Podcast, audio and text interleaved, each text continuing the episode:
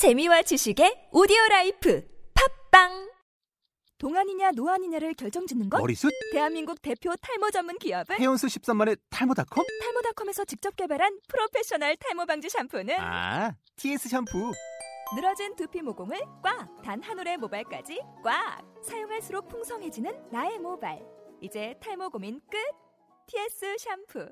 아웃도어 알브이 레저 캠핑에 가장 유명한 쿨러 브랜드는 콜맨? 에이 아니야, 도메틱이지. 전세계 캠핑카 냉장고도 전부 도메틱이라고. 꽁꽁 얼린 생수통을 넣고 다녀야 하는 아이스박스 시대는 갔다. 전기나 차량용 배터리를 연결하면 스스로 냉각, 영하 이십이 도까지 냉동이 가능한 냉동 쿨러도 오직 도메틱. 도메틱 쿨러로 무더운 캠핑장에서 더욱 시원한 맥주 맛을 느껴보세요. 지금 바로 네이버에 도메틱 쿨러를 검색해보세요. 네, 오늘 본문 창세기 사십 장 오 절에서 이십삼 절입니다. 먼저 오 절에서 팔 절 번갈아 읽겠습니다.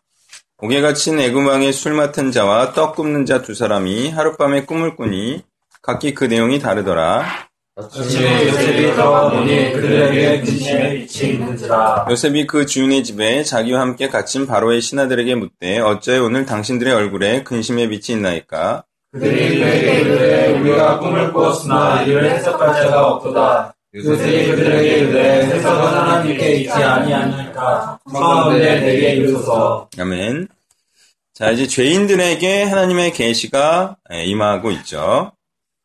그런데 결과적으로 이, 이 죄수인데요. 결과적으로 한 죄수에게는 구원이라는 하나님의 작정과 의도가 주어지고 성취되죠. 또 어떤 자에게는 심판이라는 하나님의 뜻이 또한 임하게 됩니다. 자, 그 이유는 무엇인가? 이들이 꾼 꿈에 이들의 정체성이나 이들의 모습이 그대로 반영되어 있긴 하지만 이것을 정확히 알기 위해서는 역시도 예수님의 한편 강도와 다른 편 강도의 얘기를 좀 할 필요가 있겠죠. 자, 한편 강도는 그리스도를 인정하고 영접함으로 구원을 받았고요. 한편 강도는 그리스도를 영접하지 않음으로 구원을 받지 못하였죠. 그러니까 이 구약에서는요, 이 술 맡은 자와 떡 굽는 자에 대한 정확한 설명은 없어요. 이들이 어떤 자인지. 그래서 어떤 자가 구원을 받고 어떤 자가 심판을 받는지 우리는 정확히 알 수는 없어요, 이 내용으로. 그렇지만 요셉이 계시를 풀자 그 뜻을 알게 되었죠. 그래서 이들이 꾼 꿈을 그리스도께서 풀어 설명하신 말씀과 연결해 본다면 어떤 자에게 구원과 심판이 임하는지를 우리는 알 수 있게 됩니다. 그래서 이들에게 임한 하나님의 계시의 말씀을 풀어야 이제 그 의미를 알게 될 것인데요. 풀기 전에 먼저 이 계시를 알지 못하는 자의 상태와 모습이 바로 칠 절에 나와 있죠. 그것은 무엇입니까? 얼굴에 근심의 빛이 있는 겁니다. 예, 이것은 어, 크게 안 좋은 마음 상태를 나타내거든요. 왜냐하면 이 근심이라는 단어가 예, 라라는 단어가 쓰였어요. 아주 유명한 단어죠. 악한 상태, 좋지 않은 상태, 올바르지 않은 상태를 나타내는 단어죠.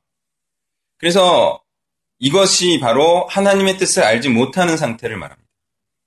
그런데 하나님의 뜻을 알지 못하면 그 사람은 어떻게 할 수밖에 없고 어떻게 해야만 합니까? 이 본문 표현으로 하면 하나님의 계시를 몰라요. 하나님의 뜻을 몰라요. 성경을 몰라요. 성경을 해석할 줄 몰라요. 그러면 그 사람은 어떠한 마음 상태에 있어야만 하고 있을 수밖에 없죠? 예, 근심하는 상태. 예, 근데 이제 계시록 오 장 사 절에는 예, 이런 어, 구절이 나오죠. 이 책을 펴거나 보거나 하기에 합당한 자가 보이지 않기로 내가 크게 울었더니라고 나와요. 그러니까 울어야 되는 상태죠.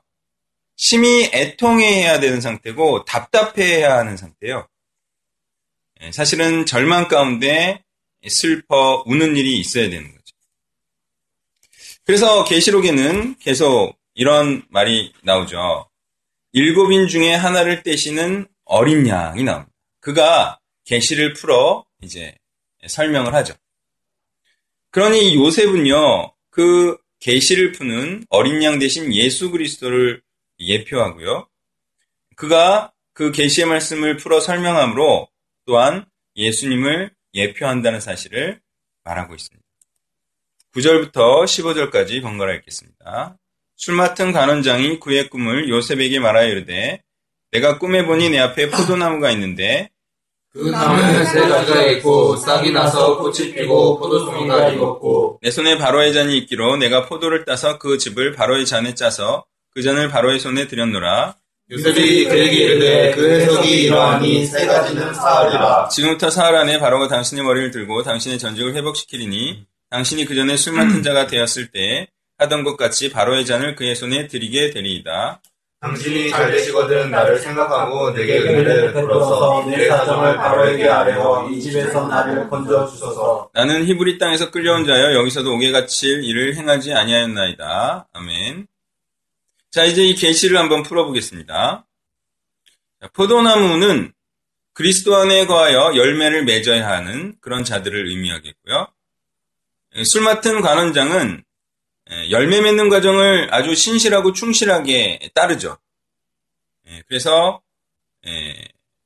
가지에서 싹이 나고 꽃이 피고 마침내 열매를 맺는 그런 과정을 신실하게 따르는 자로 나와요. 그래서 마침내 이 포도나무의 열매, 그것이 무엇입니까?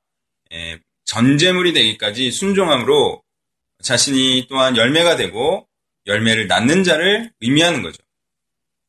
그리고 마침내 그는요, 그가 맺은 열매를 왕 앞에 부어드림으로, 그죠? 왕 앞에 부어드립니다. 그래서 왕을 기쁘시게 하는 자로 나오죠. 이는 모든 신약의 성도들이 자신의 피와 땀으로 거둔 열매가 하나님께 순교의 열매로 드려져야 함을 의미하는 거죠. 그러므로 저는 지금 이 순간부터 결단하기로 하였습니다. 그것은 결코 그리스도를 위해 죽고자 하지 않는 자들을 위하여 나는 수고하지 않을 것이다 라는 결단입니다. 이 결단은 내가 비록 지금 먹을 것이 없을지라도 그런 열매는 내가 내지 않을 것이다. 그리스도를 위해 기꺼이 죽고자 하는 그런 열매가 아닌 자들을 내가 열매라고 생각하지 않겠다. 그래서 열매인 것처럼 착각하게 하는 열매, 그런 열매가 아니어야 한다는 사실을 우리가 알 수가 있습니다. 그런데요, 제가 그래도 열매라고 표현한 이유가 있습니다.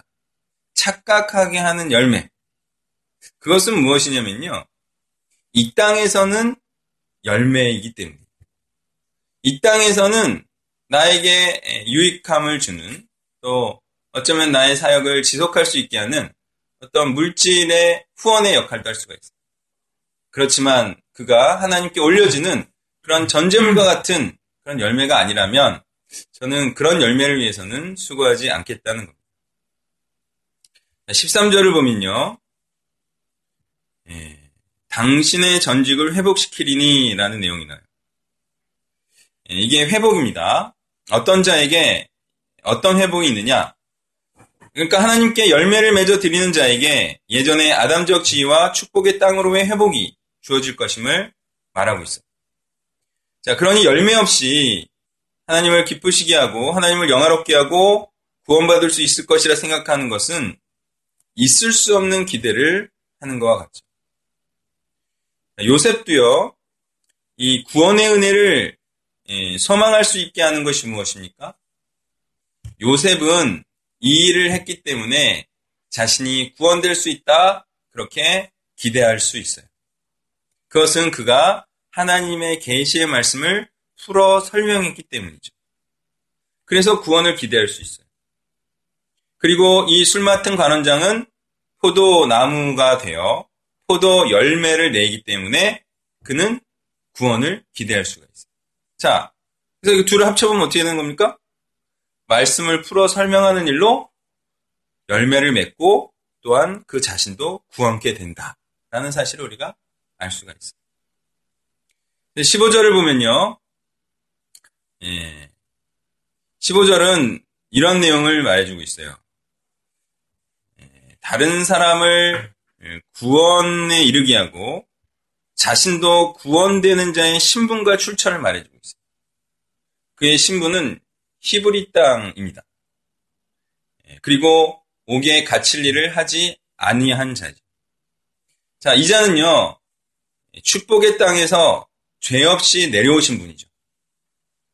축복의 땅에서 죄를 짓지 않았는데 죄인의 모습으로 내려오셔서 죄인 취급을 당하는 자입니다. 그리고 죽은 자와 같이 이 옥에서 한참을 지내다가 또 삼 일 후에 나와야 할 자. 그가 바로 구원하시는 이요 또 그도 구원받는 이라는 것입니다. 십육 절부터 십팔 절까지 번갈아 읽습니다. 떡 굽는 간원장이 그 해석이 좋은 것을 보고 요셉에게 이르되 나도 꿈에 보니 흰떡 세 강조리가 내 머리에 있고 네 강조리에 바로를 위하여 만든 각종 구운 음식이 있는데 새들이 내 머리에 강조리에서 그것을 먹더라. 요셉이 대답하여 이르되 그 해석은 이러하니 새 강조리는 사흘이라. 십구 절까지요. 지금부터 사흘에 바로가 당신의 머리를 들고 당신을 나무에 달리니 새들이 당신의 고기를 뜯어 먹으리이다 하더니. 네, 아멘. 자, 떡 굽는 간원장은요, 이제 자신의 상태에는 상관이 없어요. 근데 이 말씀이 좋은 거죠. 그러니까 구원의 말씀이 좋아요. 그래서 말씀을 듣기를 좋아하는. 그래서 그런 이제 어리석은 자들을 또한 반영한다고 하겠죠. 자, 이러한 자들이 바로 말씀은 받았으나 그 말씀이 길가에 떨어뜨려서 새들이 와서 먹도록 내버려 두는 자들을 의미합니다. 그래서 이들도 하나님의 계시의 말씀은 들어요. 심판과 구원의 말씀은 듣지만 이 말씀을 마음 가운데 심지 못하고 새들이 와서 먹어버리는 자들. 그래서 이들은 당연히 구원을 받지 못하죠. 그 이유는 당연합니다. 그것은 열매를 맺지 못하기 때문이죠. 자, 말씀이라는 씨앗이 심기는 이유는 무엇입니까? 이유와 목적이 무엇입니까? 예, 열매를 맺기 위함이죠. 예, 그런 농부를 기쁘게 하게, 그죠? 소득이 있게 하게. 기쁘게 하게. 자, 우리가 말씀이라는 이 씨앗, 우리가 메시지를 하잖아요? 우리가 성경을 가르치잖아요? 이유가 뭐예요? 예, 열매를 맺기 위함인데, 지금까지 은유를 했으니까 이제 은유를 하지 말아야지. 그죠? 말씀이란 씨를 우리가 사람의 마음 가운데 이렇게 심는 이 목적은 뭐예요? 예. 그거보다 더 직접적인 표현은 하나님의 말씀에 순종하는 자들을 양산하는 거예요. 그죠? 이걸 알아야 돼요. 말씀을 전하는 이유는 순종하는 자를 만들어내기 위해서 하는 거죠. 우리가 이 사실을 반드시 잊지 말아야 합니다. 즉, 그리스도를 죽기까지 따를 자, 제자들을 양산하기 위함과 같다는 거예요. 씨앗을 심는 이유, 열매 맺기 위함과 같이 우리가 말씀을 전하고 가르치는 이유는 목적이 분명합니다. 말씀에 순종하는 자들이 나오게 하기 위해서. 우리는 이 목적을 위하여 합니다. 그러니 실컷 말씀은 뿌렸으나 그 말씀을 마음 안이 아닌 길가에 건성건성 방치하는 자들에게 말씀을 허비하는 자들도 열매 맺지 못한 자들로 판명날 겁니다. 그죠? 왜? 목적이 뭐라 그랬어요? 막, 막 전하는 게 목적이라 그랬어요? 아니에요, 아니. 순종하는 자가 나오는 게 목적이에요. 예, 그래서 요 내용이 별표 하나예요. 너무너무 중요해요. 예, 사람들은 막 전하고, 그리고 나서 뭐 다 했다 이런 식이잖아요. 아니라고요. 분별력까지 있어야 돼요. 어떤 것이 알곡이냐, 어떤 것이 축적이냐 이런 것까지도 어느 정도 가늠하면서 해야 된다는 거죠. 자, 그래서 건성건성 그냥 말씀 막 그렇게 뿌리는 자들은 일은 하지만 도무지 하나님을 기쁘시게 하고자 하는 고민과 결단은 없는 자들. 아, 하나님이 기뻐하실까 기뻐하시지 않을까 이 너무 중요한 거 아닙니까? 이거를 자꾸 신경 써야 되는데 이거는 신경을 안 써요. 그냥 전하고 보자 이거죠. 그러니까 하나님이 그런 사역을 보면서 야, 너무 좀 그렇다 야. 아니 나한테 도, 보탬이 안 되는데 왜 그런 들포도 같은 것만 맺으면서 넌 잘하고 있다고 그렇게 믿냐. 하나님이 별로 안 좋아해요. 그러니까 그런 자들을 일컬어 하나님과 상관없이 일하는 자들이다. 이렇게 말해요. 하나님과 상관없이. 하나님 기분을 생각지 않는 거죠. 이는 흡사 저의 생각과 느낌과 상관없이 말씀을 전하고 가르치는 공동체 안의 리더들과 같다고 합니다. 제가 원하는 말씀 사역은 이거예요. 막 말씀을 많은 자들에게 전하고 가르치는 게 저는 안 좋아요. 초창기엔 좋았지. 그게 뭐 어? 다인 줄 알았으니까. 근데 저는 이런 사역을 원해요. 어떤 사역을 원하죠? 강준구? 아, 아직 잘 모르네. 자, 자 고혁 씨 어떤 사역을 원하죠? 네. 뭐 엎어치나 매치는데 저는 리더가 나오는 사역을 해요. 내가 가르친 사람이 또 다른 사람을 가르칠 수 있는 그런 사역을 하길 원해요. 그래야 우리가 죽은 후에도 이 사역이 번창할 거 아니에요? 근데 우리가 죽으면 싹 없어질 그런 사역을 못하러 해요? 예? 대대로 하나님을 경외하며 하나님을 기쁘시게 하는 그런 사역을 해야죠. 그래서 제가 그냥 이런 그 가능성 없이 그냥 막 많은 사람 그냥 있는 거 없는 거 그냥 다 끌어모아가지고 그렇게 많은 사람에게 말씀을 전하고 가르치는 리더들에게 제가 막 뭐라고 했죠. 그런 식으로 하지 말라. 그런 식으로 하면 본인이 사역 놓으면 그냥 다 없어진다고. 왜 그런 사역을 하냐고. 그랬더니 이제 떠난 거죠. 떠난. 왜 떠났을까요? 그분들이? 제가 말하는 걸 못 알아들어서 떠났을까요? 아, 그게 너무 힘든 일이기 때문에. 그게 정말 힘든 일이에요. 여러분들 한번 보세요. 사역자분들 중에. 많은 자들을 데리고 사역하는 분들은 많아요. 근데 그 사람이 양육한 사람이 다른 사람을 양육하도록 하는 목사님들은 정말 적어요. 한번 보세요. 없어요. 돈 주고 사죠. 그래서. 신학교에서 사죠. 사가지고 이제 그 산 사람으로 하여금 하는 경우는 거의 그런 케이스죠. 근데 내가 양육한 사람이 양육하게 한 그런 공동체가 정말 성경적인 공동체. 근데 그런 재생산 리더가 나오지 않으면서도 사실상 내가 하나님의 뜻에 부합하는 그런 사역을 하고 있다고 착각하는 경우가 굉장히 많아요. 그것도 하나님께서 크게 별로 기뻐하지 않습니다. 저도 그런 사역은 별로 기뻐하지 않아요. 이게 나중에 막 할아버지 돼가지고 있잖아요. 스스로 막 이렇게 막 번창해가는 걸 보는 게 좋지 있잖아요. 내가 늙어 죽으면 죽을수록 막 걱정이 되는 거야. 누가 이 사업을 이어받나? 에? 마땅히 할 사람이 없어. 그래가지고 막 외, 막 외부에서 막 찾아야 돼 또 막.